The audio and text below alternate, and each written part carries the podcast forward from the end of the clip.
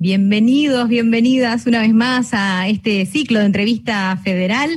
Se nos sale el corazón del pecho a todos los que fuimos creciendo y nos fuimos enamorando, separando, teniendo hijos, volviéndonos a enamorar con la banda de sonido que nos fue dando él, el protagonista de esta entrevista en particular. Me cuentan que fue el primer entrevistado de este ciclo cuando arrancó el año pasado.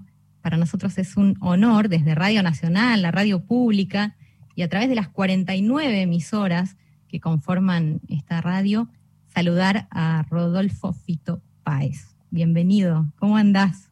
Muy bien, hola a todos, ¿cómo están allí? Estamos atravesando esta locura todos juntos, así que... por suerte, como andás, es difícil explicarlo, pero yo te puedo decir en principio, para romper ahí el fuego, o para iniciar el fuego, es que estoy disfrutando mucho de las mieles de mi oficio, ¿viste? Estoy encerrado, escribiendo un montón, haciendo música nueva. De hecho, voy a grabar 3 álbums en los próximos 2 meses. Entonces me preparé muchísimo, estoy terminando de ajustar todo aquello, que es monumental, por un lado, y bueno, intentando criar a mis hijos en el medio de esta locura también, por supuesto.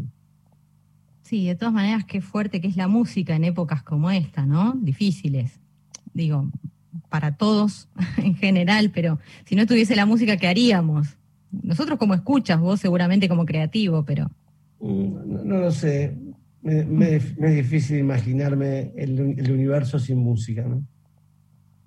Sí, sin duda. Bueno, mira, en esta gran rueda que va por todo el país, va a arrancar alguien que pisa de local. Nos vamos a ir a Rosario, ahí Rodrigo López Clausero arranca con esta charla. Muy buenas tardes, ¿cómo estás, Fito? Hola, Rodrigo, ¿cómo te va? Un placer realmente compartir esta conversación con vos. Y bueno, recordar un poco la primera entrevista que hacía referencia justamente, Emilia, del año pasado. Vos hacías una mención a que tu madre, Margarita Ábalos, había grabado un álbum de pasta en Radio Nacional Rosario. Y vos sabés que ese recuerdo realmente impulsó muchísimo la energía para la renovación del auditorio que tiene Radio Nacional Rosario, así que ojalá que pronto... Pensé que me ibas a dar una noticia, se me estaba bajando la presión. No. Yo voy a tener una copia de eso porque, sabés que la perdí en una mudanza. Exacto. Un episodio mío en mi vida, un momento de mi vida bastante desafortunado. Hasta el día de hoy me duele mucho la pérdida de ese álbum, pero de alguna forma me estás dando una gran noticia, creo que a todo el mundo, ¿no? Y vamos a tener 2 desafíos, claro, Fito, el de poder a lo mejor conseguir esa copia si en algún momento podemos. Ojalá, y de que puedas justamente participar en algún momento. Te juro que me cambiaría la vida, volver a escuchar eso. Lo que sí te quiero hacer una propuesta formal y pública al enterarme de esto, que estaría muy honrado de ser quien inaugure el auditorio de la Radio Nacional Rosario. Genial. Estamos trabajando para eso, así que por eso quería contarte un poco el proceso del impulso y la energía que generó ese recuerdo tuyo el año pasado para todos. Y sabemos del amor que le tenés, obviamente, a Rosario y a la Argentina en general, pero siempre mencionando a Rosario en tus libros, en tu música, en tus letras, sobre todo en el último disco también. Bueno, y metiéndonos un poco en la pregunta para no quitar tiempo, en ese proceso justamente que vos hablabas, siempre o señalabas en algún momento el año pasado que cada vez más en la música dejás andar el inconsciente, pero sin que eso signifique no estar preparado, es decir, como que tenés una gimnasia del estudio. Y eso se notó muchísimo, o al menos en las letras de este disco. Pero sobre todo repasando, yo veía la cantidad de libros a las cuales le dedicás. Yo tengo un par de copias de La puta diabla, obviamente, de algunos de los libros. Y vos hacías referencia a la cantidad de libros y de material que te regala y te presta Mariano Otero. Y mi pregunta es, ¿cómo influye toda esa lectura que evidentemente tenés para este proceso de creación en tus canciones y que tiene un fuerte impacto en las letras de tu último trabajo? Mira, te quiero responder mientras contabas esto, que con algo que escuché ayer casualmente en un post de un post de jazz que hay en las redes, con alguna frase de Bill Evans extraordinaria. El tipo decía esto literalmente, ¿no? Que en el jazz se había tratado durante muchísimos años de tocar y tocar y tocar para mantener el sistema de lo aprendido, ¿no? De alguna forma. Y que lo único que había que hacer ahora era olvidarlo. Era olvidarlo y simplemente decía, I'm only playing, ¿no? I'm just playing. Entonces, creo que un poco lo que yo decía en esa entrevista que vos citás es algo de lo mismo. Digamos, toda la información que uno trae, yo ya estoy con 58, imagínate, ya estoy pisando los 60, yo cada vez quiero involucrarme menos en las acciones, simplemente me dedico a hacerlas, en la escritura, en la actuación, digo, en la dirección, en la performance, digamos. Por supuesto que preparo, ensayo muchísimo, pero hay un momento donde ya a esta altura de mi vida, si bien lo hice siempre, pero cada vez más es dejar que la cosa navegue. Es una naturaleza. Por supuesto que contra esta idea en la cual el inconsciente es un gran dios, un tótem protagónico, digamos, esta teoría también es encontrada con otras muy serias, por supuesto, como las que se plantean grandes artistas, como ha sido Stravinsky, donde el tipo moldea, dice, el compositor necesita un plan determinado, ¿no? Para poder delimitar. Claro, el universo musical es tan inmenso que en los lugares donde navegaba él necesitaba ordenar, porque si no se iba a volver loco, obviamente. Pero bueno, volviendo, lamentablemente es una entrevista que me están haciendo a mí, lo que me sucede es que cada vez pienso menos y dejo fluir todo lo que vaya surgiendo, siendo lo menos policía y esquemático posible. O sea, casualmente es en la libertad, en un sentido, se trata posiblemente de haber adquirido algunos saberes y seguir adquiriéndolo, por supuesto.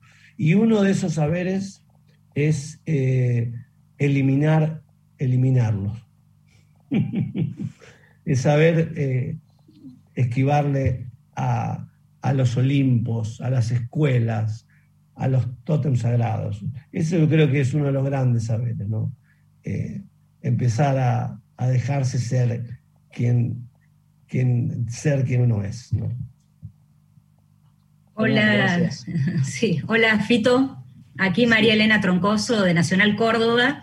Hola María. Bueno, hola, y me sumo a este dejarse ir, ¿no? Que me parece que tiene que ver con la pregunta que yo te iba a proponer, porque en noviembre de 2020 se estrenó un documental para National Geographic sobre Volando, que invita, bueno, a conocer y a redescubrir 8 de las regiones, bueno, más bellas, más extraordinarias de Latinoamérica. Primer temporada igual, dice, ¿no? Así que me quedé con las ganas de decir, bueno, vamos a ver. Es la que dice. Es la que dice. Entonces, bueno, quería preguntarte en relación a porque en esta experiencia, ¿no? ¿Cómo fue ser parte de esta inconfundible y esta voz particular, de esta especie de cóndor que acompaña cada una de las imágenes de este lugar privilegiado, ¿no? Creo que tiene que ver con este dejarse ir, que digo, bueno, es Fito el que sobrevuela. ¿Cómo fue eso?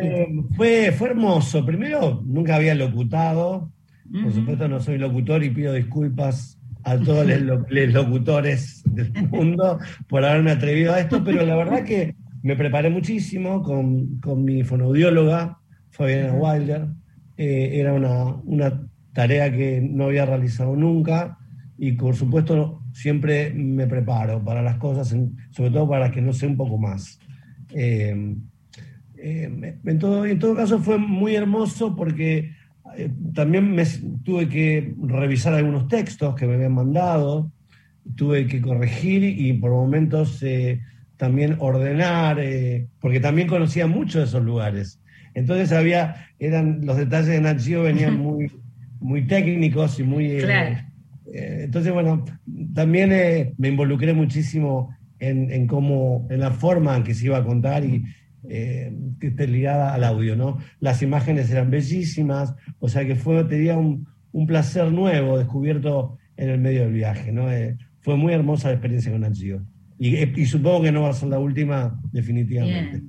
No, le introduce, o sea, por eso vos decís, es tu primera experiencia como locutor, pero realmente es inconfundible, ¿no? Es Fito, es otra forma de cantar. Es inconfundible. Es otra manera de cantar, así que bueno, gracias por eso. Gracias, María, muy amable. Gracias. Hola Fito, soy Juan de Santa Rosa, La Pampa, del LRA3 Radio Nacional Santa Rosa. ¿Cómo estás? Buenas tardes. Hola Juan, hace tantos años que no voy a Santa Rosa y tengo recuerdos tan hermosos. Sí, estuviste en ese momento tu guitarrista era Loras, cuando viniste la última vez al Club Estudiantes. Y mi pregunta, bueno, estamos todos hablando, ¿no?, de la conquista del espacio, tu último trabajo. ¿Cómo fue la gestación de ese disco? Ahora ya un disco consagrado, ¿no?, con estos Emmy y con la repercusión que tuvo en el público. ¿Cómo fue la gestación? ¿Por qué elegiste grabarlo en Estados Unidos, en los estudios Capitol, con gente, o sea, también de un renombre importante para lo que es la música internacional? Mira, yo no te puedo mentir, yo nunca diseño las cosas, ¿viste? Las cosas las voy haciendo, tengo la suerte de haber hecho de esta especie de vida diletante una vida diletante. Entonces... un poco acá, un poco allá, me voy con Diego, conseguimos el dinero de la Sony, entonces nos vamos a un lugar relajado, en Trancoso, después vemos que no era tan relajado porque al lado estaba haciendo una fiesta electrónica, del otro lado había unos chicos durante un fin de semana haciendo quilombo todo el día, en fin, las cosas van sucediendo. Mirá, aparecieron las 9 canciones como flores, te diría, ¿no? No sucede habitualmente eso, o sea que fue un regalo de la vida también. Aparecieron las letras, las melodías, las armonías, la forma de las canciones, que las terminó de trabajar Diego. Después seguimos con la gira, pasamos por República Dominicana, ahí empecé a elaborar alguna versión sobre algún tema. Después en Bogotá decidí comenzar a hacer los arreglos de cuerda con un teclado que después pasó a papel de mi amigo Ezequiel Silverstein. Lo que constituyó también mi primera intervención en un álbum mío, haciendo los arreglos de orquesta. Claro. Y después en un momento dijimos, che, no sé, cayó Gustavo Warner. Entonces yo lo tenía de oído, ¿viste? ¿Y dónde está? En Los Ángeles. Vamos al Capitol, estamos en Los Ángeles, ¿no? Mi viejo me mostraba los discos de Sinatra, estaban todos grabados ahí, o muchos de ellos, ¿no? Bueno, la vida te da esos lujos. Sony me financió todo. Cuando llego lo descubro a Warner, y Warner es uno de los artistas más grandes de la industria discográfica mundial. Un técnico, un productor con una capacidad creativa y un humor despampanante, un tipo totalmente encantador y loco, delirante. Entonces, viste, inmediatamente hicimos migas, y en un mes que llegamos ahí ya teníamos el disco terminado. También estaban las ideas muy planteadas, digamos, entonces no había mucho que hacer más que ir allí, poner los micrófonos y hacerlo. Así que así surgió un poco, como todo en la vida, ¿no? Un poco de manera inesperada y otro poco es inevitable. Yo respiro con la música y con las palabras, entonces estoy todo el día con eso, ¿viste? Es inevitable que en algunos momentos se formen un cúmulo de canciones que empiezan a tener como una atracción entre sí, y tu única labor en realidad es hacerle la casita para que vivan contentas, ¿viste? Toda la vida. Entonces, se trata de formar pequeñas familias que van a ser eternas, ¿no? Gracias, Pito. Hola, Nada. Hola Fito, es una alegría escucharte. Mi nombre es Jimena, te saludo desde Gualeguaychú. Próximamente en Netflix vamos a ver una serie sobre tu vida y tu obra. Ojalá que nos puedas adelantar algo de el amor después del amor. Y sé también que al comienzo de la pandemia, el año pasado, empezaste a escribir tu autobiografía. Y te pregunto por los diferentes estados que experimentaste al repasar tu historia, en este momento en el que las emociones están a todo volumen, y te escuché decir que una autobiografía es un libro a voces. ¿Cómo es ese trabajo de investigación sobre vos mismo? A ver, qué pregunta difícil. Vamos a arrancar al revés. Digamos, la bio fue una experiencia casi obligada, ¿viste? Yo no, me estaban diciendo de Planeta, escribí, yo decía, no, muchachos, qué plomazo, escribir sobre uno es un plomazo, de verdad. Entonces, bueno, estábamos ya en el cuarto mes de la pandemia, los días pasaban, yo ya había terminado un guión de una película que estaba medio inconcluso, y un momento, una tarde, me puse a escribir, y escribí una página, y la dejé. Y al otro día la leí y dije, hey, a ver. Y en un momento, habían pasado 6 meses, sentado en esta silla, habían guardado 10 kilos, me había deprimido, había llorado, me había descompuesto, me había emborrachado, me había puesto eufórico, alegre, excitado, deprimido, o sea, me había pasado por, te diría, por casi todo. Me había angustiado muchísimo, me había recordado momentos entrañables de la infancia, había hablado con mis tías, con mis tíos que hacía años que no veía o no hablaba, con algunos amigos de la primaria, de la secundaria, y también, por supuesto, dejé andar la imaginación, claramente. Digo, un libro a voces tiene dos significantes en un sentido. Uno es que sos vos y un poco la mirada de los demás. Y también un libro a voces porque uno es uno con todos los que fue y con todos los que es ahora. Entonces, el último recuerdo, lo que sucedió aquella noche con mi novia en la fiesta del cumpleaños de 15, no me acuerdo quién, es lo que me recuerdo ahora. Seguramente no fue lo que sucedió. Entonces eso también hace que todo sea más entretenido y más simpático. Uno puede dorar la píldora, ¿viste? Cuando estás escribiendo. Y lo que te puedo asegurar es que fue una experiencia hermosa que le agradezco hoy a Nacho Iraola, que es el director de Planeta, que me haya insistido tanto, porque no volví a ser el mismo después de haber pasado esos 6 meses. Te pueden asegurar mis hijos y mi novia María Eugenia y Mimi, que trabajó en casa estos meses, que yo no me moví acá y solamente estaba como inmerso en una especie de delirio, que muchas veces te pasa con la música. Lo que pasa es que en la música se concentra todo un poco más, digamos. Por eso un poco al comienzo de la charla decía que disfruté las mieles de mi oficio, porque pude escribir más, tuve más tiempo para desarrollar ideas en la película, pude escribir 3 álbums, pude seleccionar, pude trabajar con mucha minucia, ¿viste? Entonces te diría que todo lo que me pasó en la bio, después devino, por cuestiones del negocio y porque empecé a ganar premios aquí y allá, me puso de moda de golpe, entonces ya me quería hacer una serie en Netflix ahora. Entonces, bueno, la verdad es que es divertida la historia, pasa de todo. Yo nunca fui pudoroso en ese sentido, no creo que haya que serlo específicamente. Por supuesto, algunas reglas de rigor, digamos, el único que hace todo y sale mal parado siempre soy yo, y mis amigas y mis amigos siempre son gente que está bienvenida a la fiesta y me han salvado la vida. De eso se va a tratar todo. Hay una historia de un héroe, que es un payaso, que le gusta la música y tiene una madre muerta. Me parece que con eso ya tenés una buena historia para contar. Muchas gracias. De nada. Buenas tardes, Fito. Acá Ezequiel Albornoz, periodista de Nacional Rock desde la ciudad de Buenos Aires.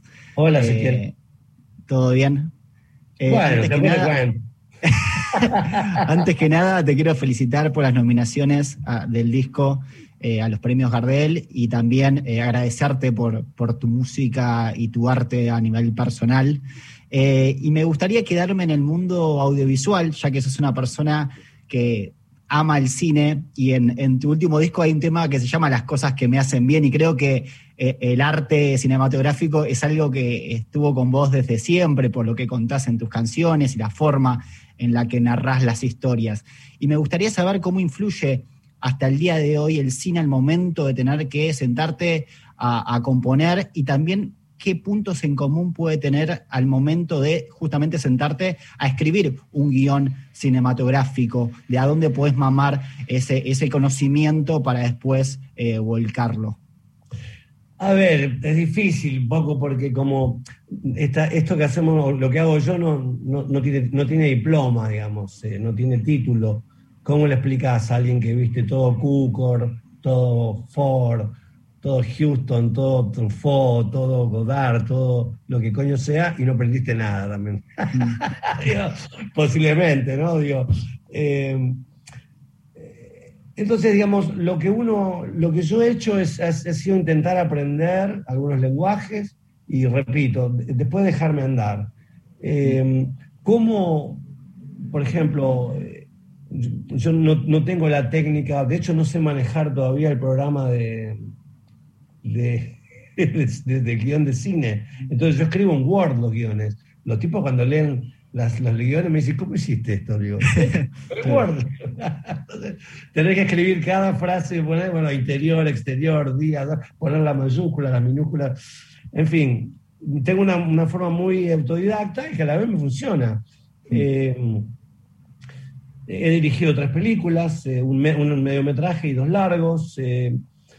Supongo que hay una pulsión por narrar, ¿viste? Que no es mía, es una pulsión de los humanos, ¿viste? Que cada uno la tiene, la abuela en tal provincia, en tal lugar del mundo que le cuenta al nieto, mirá, tu abuelo y tu papá decían tal cosa. Yo sé, digo, las mil y millón de historias que hay, dando vuelta a los seres humanos somos máquinas narrativas. O sea, a veces funciona y a veces no.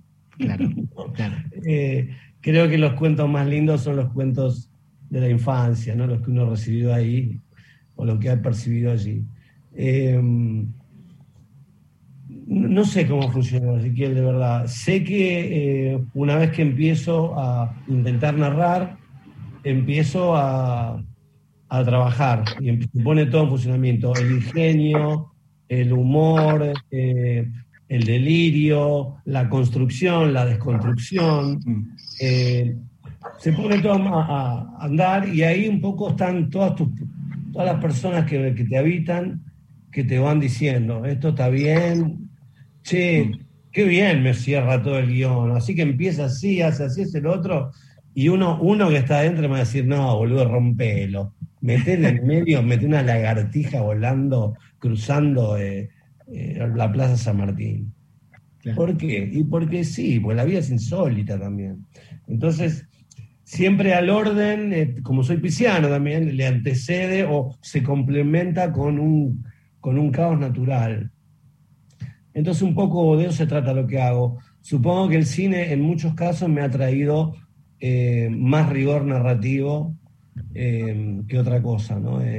Por supuesto que aparte de lo pictórico, lo que se aprecia pictóricamente y en el sentido del movimiento y la edición, obviamente, y el sonido también, ¿no? Pero creo que el cine lo que más me agarra,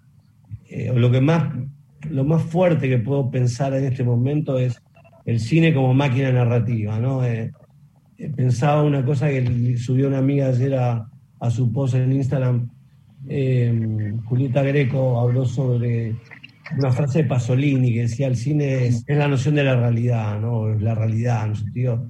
Yo pensaba que era una trampa pasoliniana, esa, por supuesto, ¿no? Y por otro lado, después tenés el delirio de Kubrick, que te pone 2001 y solamente es un trip basado en una expedición y un poco en la visión de él que tiene sobre los seres humanos como máquina bélica y cómo llegan a esa nave espacial con la bandera de Estados Unidos, que van a investigar esto y se les va todo por la borda, incluso a él, y hace una película extraordinaria. Increíble. Muchas gracias, Fito, por la respuesta. Así que un poco de todo. Aldana, nos vamos a Malargüe ahora. Ya está Aldana Lucero también para preguntarte, Fito. ¿Dónde estás, Aldana? Fito, muy buenas tardes. Aldana, muy buenas tardes. Estoy justamente en el área de prensa y me olvidé de descolgar el teléfono. Pido las disculpas correspondientes. Las muchachas y los muchachos no me escuchan. Fito, sos una persona que carga con una fama y una trayectoria impresionante. Eso también conlleva un trabajo y un compromiso muy grande por parte tuya, ¿no? En cada uno de tus trabajos, el tener el lenguaje inclusivo y el hablar del lenguaje inclusivo en tus temas, ¿cómo fue? Es un juego, el lenguaje es un juego, no se puede hablar de eso, las cosas van sucediendo, no se usaba el vos, ahora se usa. ¿Lo aceptó la Real Academia? No, ¿qué nos importa? Lo usamos igual. Quiero decir, el lenguaje no le debe respeto a nadie. O sea, básicamente, como las malas palabras. ¿Qué son las malas palabras? Le pegan a las otras, como decía Fontana Rosa. Las insultan, a las otras no. Son palabras que se usan. Entonces, a mí usar el lenguaje inclusivo, no sé si inclusivo, no me nefrega, digo, en el sentido. No, las palabras se usan y son para jugar. Muchas gracias porque... Nada. El grande Fontana Rosa, Fito, quien nombraste recién. Perdón que me meta, pero no puedo dejar de recordar. Si pueden, vean un video en YouTube muy hermoso de un foro en Rosario sobre las malas palabras, donde la parte de la Real Academia lo invita a él a disertar, y él hace una conferencia de 10-15 minutos inolvidable. Fito, los cubanos dicen mierda, ¿no? Por eso fracasó la revolución cubana. Mierda. El congreso, fue el tercer congreso de la lengua española en el Teatro Excelente. Genial. Véanlo porque se van a reír muchísimo. Fito, acá Marcelo Pascucio de Neuquén, ¿cómo te va? Decías al comienzo la necesidad de la música en estos tiempos de pandemia, y yo diría particularmente música. Hay un ruido. Fuertísimo, ¿sabes? Claro. Ahí está. Emiliana decía recién al comienzo lo bueno de la música en tiempos de pandemia, yo diría de tu música en tiempos de pandemia, porque más allá de los premios y las nominaciones, me parece que tiene que ser una cuestión de salud pública escuchar tu disco. Para mí está la vacuna y el disco de Fito abajo, digamos, ¿no? Okay. Porque, sí, lo que te iba a preguntar es esto, hay un optimismo en el disco a pesar de todo. Que no es el optimismo que critica Chulang, el filósofo oriental de optimismo sonso, no es un optimista muy crítico, consciente de lo que pasa, con todo lo que le pasó, y aún así suena un disco muy optimista. ¿Cómo se logra eso, Fito? A ver, es una pulsión que tenés... No lo sé, ¿sabes qué? No lo sé. Yo estuve muchas veces al borde de pegar un balazo también, ¿viste? Pero hay algo, hay una fuerza que podemos hacer una nueva exposición sobre esto, que tampoco es nada nuevo. Yo supongo que ha sido el amor que me han dado en mi casa cuando era chiquito, mi papá, mi tía abuela, mi abuela, mis tíos, mis primos. Me han amado tanto... que todo eso te da una pulsión vital, ¿viste? Te pone, sí, vamos, si todo está buenísimo. Entonces, digo, lo afortunado que he sido al haber recibido ese amor familiar, y por otro lado, eso después reaparece permanentemente en tu vida como una pulsión positiva. Si eso está bien, bueno... el nihilismo, el agnosticismo me lo reclamarán de una manera salvaje y furiosa, de mil maneras. La muerte se me parará en la cara y me dirá, mirá, todo tu optimismo, toda tu mirada de bonomía sobre las cosas, es toda una risa. Y yo me voy a cagar de risa con ella también. Es decir, en ese sentido, puedo hacer convivir perfectamente mis deseos de estar en el mundo con el absoluto conocimiento que tengo de lo patético y de lo horroroso de la existencia de los humanos. Entonces, puedo vivir con las dos cosas. ¿Está bien? No lo sé, pero puedo vivir y puedo hacérsela pasar bien a los demás. Y veo que mis hijos están creciendo bastante bien bajo las alas también de dos hermosas madres, en todo sentido, y de un padre caótico, pero presente y amoroso. Gracias, gracias, Fito. Gracias. Lo importante que es la familia. Fito, buenas tardes. Sofía Cruz, desde Radio Nacional Tartagal Salta. ¿Cómo te va? Hola, Sofía. Bueno, saludo también a mis compañeros. Mi pregunta básicamente tiene que ver con estas colaboraciones que incluso haces en tu disco con La Conquista del Espacio, por ahí Lali Espósito. Te viste en una muy buena presentación acompañado de Nati Peruso, digamos una mujer del momento también, lo podemos decir así dentro de la música. Por ahí te vi que, con Mala Fama incluso en este disco, por ahí me gustó mucho ese tema musical, así que comentame cómo te llevas también con las nuevas generaciones de músicos y estos estilos. Mirá, me llevo muy bien, ¿viste? Porque, como dice la canción, entre los artistas no se encuentra el enemigo, quiero decir. Lo hermoso de la música es que, y hay algo también, vamos a decirlo, saludable de estas épocas o de esta época, que es que van desapareciendo los prejuicios que fueron contra los que siempre luché con ahínco y con ferocidad, te diría. Tuve la suerte también de tener un padre melómano, clase media para abajo, pero la música popular de los años 60, 70 era extraordinaria y me transmitió todo eso con mucha libertad. Entonces después cuando crecí, iba creciendo, iba viendo cómo la tribu del tango estaba enojada con el rock, y el rock con el folclore argentino, y el folclore con el jazz, y los jazzeros se pensaban que sabían más de la vida porque tocaban notas más rápido, o sabían más armonía que los rockeros. Bueno, todo eso eso atrasó la aguja montonazo. Por suerte todos esos discursos que son vacuos, que no hacen a una tribu o una nación, son más pequeños que eso. Entonces la fuerza de la tribu, la fuerza de un pueblo andando, las aniquila.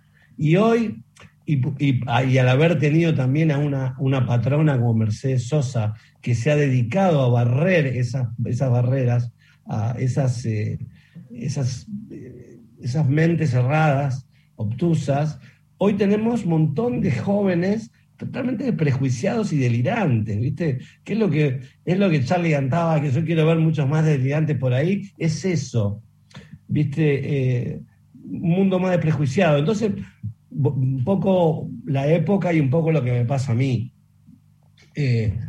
Para mí las músicas son notitas en un pentagrama, o son gente abrazándose a través de una guitarra, un canto, sea tal género, sea tal otro. El género no importa, como tampoco me importa la sexualidad. Me gustan las personas y me gusta la música. No sé qué son los géneros en un sentido. Estamos acá todos abrazándonos, atravesando la existencia. Entonces, con Mala Fama, descubrí aparte un productor extraordinario. Un tipo que yo le había entregado un material que estaba recontra retorcido, medio lamborghiniano, lleno de quilombos de la CIA con el sistema de inteligencia argentina, teniendo dos personas, una de cada bando, sexo sadomasoquista con un password. Entonces el tipo me dice, ¿qué es esta porquería? Me dice, esto no existe. Me dice, vamos a poner a la gente a bailar. Me dice, acá estos tipos están fajando las minas, ¿viste? Vamos a hablar de eso. Entonces, muy al grano, ¿viste? Yo descubro ahí a Hernán, un artista inmenso, ¿viste? Un tipo que tiene una claridad en en su arte, ¿no? En su manera de ver la vida. Entonces eso ya, para mí, eso es tan importante como cualquier otra cosa que vean la vida, como fue también cantar con Lali, que yo tenía un registro de Lali, porque mi hija Margarita la escuchaba cuando era muy chiquita, entonces me la recordaba en re, ¿viste? O algo de ella me había hecho sentir que en re era el mejor lugar de ella. Y cuando hice Gente en la Calle, ¡pum! No estaba Lali, estaba yo, ahí nada más. Entonces un momento dije, hey, re, Lali, a ver qué pasa si acabamos y hacemos el mismo truco que en Tu Vida, Mi Vida, que en realidad lo hacía Fabi en esa vuelta. Lali, apareció en mi vida una mujer hermosa, bien delicada, una artista muy atenta, concentrada, ¿viste? Muy cálida. María Campos, que venía componiendo y cantando, era transformada en una compositora fuertísima, ¿viste? Dentro de la nueva camada de compositoras argentinas. Bueno, Mateito Sujatovich, que es una bomba, ¿viste? Que está haciendo unos temas increíbles y cantando como nadie. Franco Saglietti, mi hermosura de Francisca de los Exploradores, un artista con una sutileza, ¿viste? Y a todos ellos los que vení, cantás, el otro, Catriel, ¿entendés? Que no sé, se empezaron a mezclar. Yo alguno me interesaba por esto, por otro, hasta que en un momento hice foco y dije, bueno, tal para esto, tal para esto, tal para esto. De hecho, hay un momento en La Conquista del Espacio que se cruzan tres de ellos, que son Franco Saglietti, María Campos y Mateo Sujatovich, para hacer un coro que dura 3 líneas. Entonces, eso era el color específico para lo que lo necesitaba. Entonces, vincularme con ellos me sirvió para saber que ese era el color, o que ahí podía obtener un color que no iba a ser el mismo si ellos no hubieran estado allí. Lo mismo con Juanes, cuando canta la segunda parte de La Conquista del Espacio. O sea, qué lindo esa voz, ese color allí, entremezclado con muchos de los artistas que están surgiendo en la nueva generación argentina. Entonces, todo eso para mí es alegría, y es vínculo, y es vitalidad, y es la gente abrazándose y dándose la mano y cantando juntos. Eso solamente hace bien, solamente te da, es una pildorita del amor. Así que siempre voy a estar por eso, por supuesto. Me gustó mucho tu respuesta, Fito, muchas gracias. De nada, Sofía. Hola, Fito querido. Bueno, qué lindo escucharte. Soy Inca von Linden de Río Turbio. Inca von Linden. Estoy muy emocionada. Sí. ¿Es sueco? Alemana. Nací en Alemania y vine a los 8 años. Y justamente está relacionada mi pregunta con esto, algo de personal. Porque bueno, cuando... Me parece a mí, bueno, yo estoy muy emocionada y me parece que muchas personas que están escuchando seguramente les pasa lo mismo, que es esto de que tus canciones nos llevan a determinados momentos de nuestra vida, ¿no? Y cuando yo recién había llegado al país, la maestra de música yo tenía 9 años, la maestra de música nos enseña una canción, y yo es la primera vez que me enamoro de una canción, y que fue Mariposa Technicolor. Y yo quisiera saber, bueno, hay otros momentos de mi vida, pero bueno, no es importante en este contexto, pero yo quisiera saber si vos sentiste eso con una canción, ¿no? La primera vez que escuchaste una canción y te pasó algo de eso, o que te haya marcado momentos de tu vida. Un montón de canciones. Si querés podemos ir a una que no tiene nada romántico, o a la vez sí, que fue el 7 de agosto de 1976, a las 9:30 de la noche, yo estaba en la fila 7 del Teatro Fundación Astengo, del lado izquierdo, se abre el telón y sale Charly García cantando Rock, que es el tema que abre el lado B del primer álbum de La Máquina de Hacer Pájaros. Esa canción para mí fue todo, y verlo a él en acción, porque me cambia la vida y porque tiene una energía, incluso la grabación del álbum, descomunal, ¿viste? Había muchas cosas que influían ahí, que incluso después tuve la suerte de poder hacer un concierto temático sobre Charlie y revisar con minucia, te diría, la canción, que está llena de detalles, de partes instrumentales dificilísimas, pero lo que transmite es una fuerza, es como un lechazo, ¿viste? Así salvaje y violento, tirado al espacio, ¿no? Me recuerdo esa música con muchísima claridad y todavía recuerdo en mí la emoción de haberla escuchado y del impacto que la música a veces genera en nosotros y cómo muchas veces la música nos descubre, la música popular, digo, ¿no? También, nos descubre como si estuviéramos asaltando un banco. Es alguien alguien sabe lo que me pasa, alguien sabe lo que hay adentro de mi corazón. Entonces esa es la fuerza te diría de las artes en un sentido, ¿no? Y la música popular me parece que es algo que todos tenemos al alcance de la mano, ¿no? Tiene que ver con lo que decías, ¿no? Al principio de la entrevista, es todo de cada vez pensar menos, ¿no? Y supongo que es sentir más, ¿no? Si pensamos menos, sentimos más y eso. A mí me toca esa parte, digamos. Supongo que los científicos y los políticos, al contrario, tienen que pensar cada vez más y si pudieran con el mismo nivel de inteligencia y de velocidad y de asesoramiento con la cual uno también se prepara para tener el cuerpo y la cabeza en libertad y poder generar expresiones genuinas, ¿no? En ese sentido creo que nos tocó una parte que pareciera amable, pero que no tiene nada de eso, sino que prepararse para la expresión también es un arte complejísimo y que te lleva toda una vida y nunca terminas de alcanzar la plenitud. Bueno, acá Javier Arce de Catamarca. Hola Javier. Hola, Fito. Un placer. Qué ganas de cruzar de vuelta a la cuesta del Totoral que tengo. Emocionante.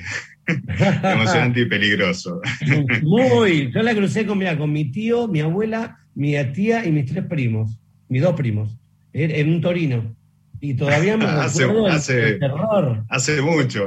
En el año, mirá, te digo, era el año 73, 72, ponele. Y recuerdo que era todo de barro el camino, y lo que no me olvido más es la visión de la primera bajada, donde se veía ese valle todo de todos colores. Era un lugar absolutamente inolvidable. De aquellos años me acuerdo esa imagen extraordinaria de tu tierra.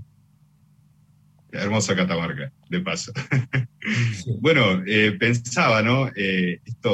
Tantos años de tu trayectoria, ¿sos consciente de cómo tu música ha ido influenciando a las diferentes generaciones? Estamos hablando de más de 40 años de trayectoria, ¿no?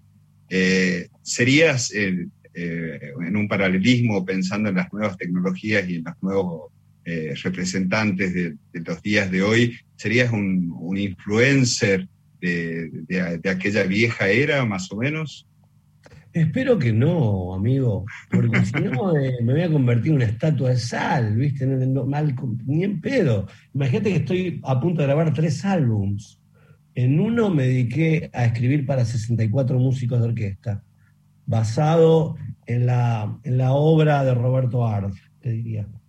En el otro son 10 canciones calientes, que arden, ¿entendés? Y en el otro es un disco de piano solo que va a haber como un clima un poco más bucólico, no por eso menos intenso. Entonces estoy pensando en adelante, yo ya ni me acuerdo lo que hice, ¿entendés? No tengo memoria para eso, no tengo capacidad. Sí me interesan lo que han hecho otros artistas, muchísimo. Pero esto sin querer menospreciarme, ni mucho menos. Simplemente espero no ser referente de nadie, ni de nada, no lo soy, no me siento. No voy a venir con el cuento aquel de que me siento un pibe de 15, porque no. Soy un hombre de 58 años, que ha vivido un montón de cosas y que estas patas de gallo se han hecho con la vida y estoy muy orgulloso de ellas. Y que sé mucho más de lo que sabía cuando tenía 15 años. Y que nada, quiero nadar en el futuro, ¿viste? No quiero pensar triste y melancólicamente en algo que no me interesa, básicamente, más que para revisar posiblemente la historia en común de todos nosotros y que haya que saldar deudas y heridas del pasado, que haya que tener que restaurar, que tengamos que restaurar permanentemente para que no se reescriba la historia. Ahora, salvo ese pasaje no menor de la existencia, después todo lo otro, sí, me siento un pendejo de un año nadando en un nuevo líquido amniótico que va a ser la máquina que me voy a poner a preparar para seguir entreteniéndome, seguir tomando la teta de la vida y poder transmitir toda esa buena leche para afuera, ¿no? Energía, buenísimo. Hola, Ale. Gracias, Fito. Me colé. Vengo escuchando la entrevista tan linda y a medida que te escucho me vienen un montón de imágenes, lo de Mercedes, un montón de cosas que coincidimos, pero quiero dos cosas. Por un lado, como vos decís, la vida te lleva. En algún momento a alguien se le ocurrió que yo podía estar acá en Radio Nacional con un montón de gente increíble, y quiero particularmente en ese campo agradecerte y contarle a los oyentes que sentimos el apoyo tuyo entre los primeros. Vino León y vos, y me dijiste, Alejandro, ¿no querés que le grabemos un saludo a las radios? Hiciste radio por radio un saludo.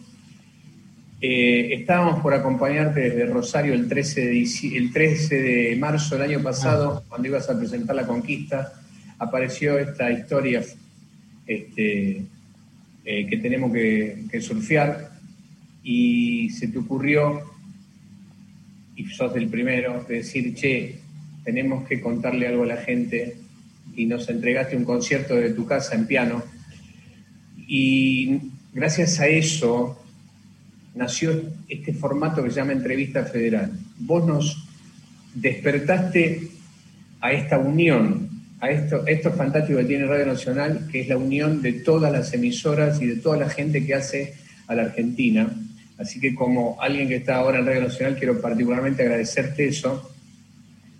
He tenido la suerte de escucharte nuevamente al piano en el Teatro Coliseo, y siempre valoro mucho que siempre el piano esté cerquita, que seas un pianista, que vuelvas a ese origen donde componés la canción, la escribís, y este entusiasmo de uno de los discos que vas a hacer, que tiene que ver con un solo piano.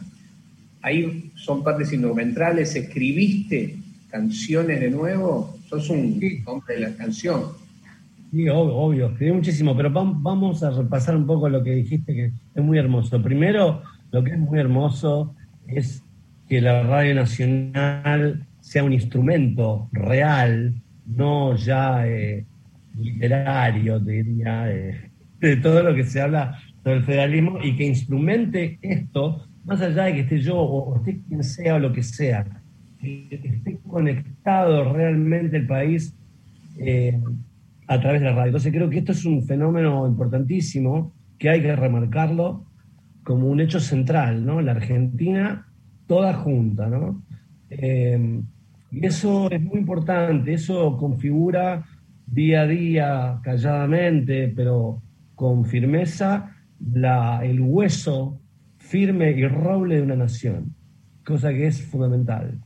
Entonces, ahí yo, y creo que todos, tenemos que también agradecerte a vos y a toda la gente que esté al comando de la radio en hacer que eso sea posible todos los días y que sea un objetivo real, como está siendo en este momento, ¿no? No importa el motivo, vamos a conectarnos y vamos a debatir o a charlar o a entrevistar o lo que coño sea, no importa. Estar allí. Si podemos traer ideas novedosas y aportar un poco a la tribu, bienvenido sea, se va a tratar de eso. No queremos espacio para vanidosos acá, ¿viste? No es un momento ni siquiera para vanidosos. diría que habría como que sacarlos del juego. Necesitamos garra y amor e inteligencia, ¿viste? Y acompañarnos. Así que eso es lo más importante. Después lo otro, obvio, Alejandro, tuve la suerte de poder dedicarme a lo que me gusta. Un poco por suerte y otro poco por voluntad. Y haberme puesto como un cabrón cuando tenía que hacerlo y ponerme donde tenía que ponerme. Entonces, ahora ya me tienen, en la industria me tienen más miedo que otra cosa. No, es que... Yo no me recanetean y no que me amen en la industria. No, pero sos una luz, es muy importante. Como vos dijiste, nosotros tuvimos a Mercedes que nos dijo por acá, basta, basta de que exista el tango por un lado, el folclore por otro. Ella fue una genia en eso, ¿no? Ella vio para allá. Ella es todo, por eso vuelve a ser un faro en ese sentido, ¿no? Muchachos, muchachas, miren a Mercedes, cómo pegaba todo, Ariel Ramírez, Antonito Tarraborros, León Gieco, Charly García, Peteco Carvajal, va toda la misma bolsa, ¿eh? ¿Por qué? Porque es la música popular argentina, ¿no? Exacto, y eso es fantástico. Y vos hoy sos uno de nuestros referentes, uno de los tipos que ilumina y que permite, como dijiste hace un rato, que existan menos prejuicios y que se valore mucho más el trabajo artesanal de muchos que nacen con la ilusión y que por suerte con algunos medios, con la confianza que Charly, vos, León, le dan, se puede creer en que uno puede vivir del arte. No quiero interrumpirlos más, quiero agradecerles nuevamente, agradecerte, Fito, es un placer enorme, que por la excusa que agarramos lo de nada más y nada menos que lo Gardel, un Grammy internacional, que no es un tema menor, pero te tenemos conversando nuevamente, antes de que nos escape la semana que viene, y que nos asome. Sí, pero bueno, va a ser todo para el bien común. Nos falta el disco del Carnegie Hall, pero bueno, todo va en la ruta. Gracias. Bueno, nos sumamos a lo que acaba de decir Alejandro Ponlecica, agradecerte tu talento, tu histórico talento que todos conocemos, pero además el amor que pones incluso en esta conversación, en esta charla, ¿no? En esta reunión. Estoy afortunado, Emiliana, cómo no. Tenés que brindarte porque la tribu te eligió para eso. Entonces, si no lo haces, sos un pelotudo. Es la misión. ¿Quién fue el mismo? Bueno, ahí está, Fito Páez, agradecidos. Es una pena que no se pueda mucho aplaudir por Zoom, ¿no? Porque se hace como un sonido medio extraño, pero sabés que te aplaudimos, te queremos y es un mimo al alma, de verdad, que estés con nosotros. Le mando un beso enorme a todos allí, a todas. Gracias por el amor. Y nada, a aguantar y hasta la victoria final. Es hasta la victoria final. Acá hay que luchar contra la estupidez humana y hay que luchar contra el bicho. Entonces hay que prepararse para ayudar a los demás y ayudarse a uno mismo, nada más. Hay que ser un poquito inteligente, nada más. Bien. Fito Páez, aplauso. Chao. Mucho amor para vos. Te quiero mucho, que vaya bien así. Bien, gracias, Máster. Chao.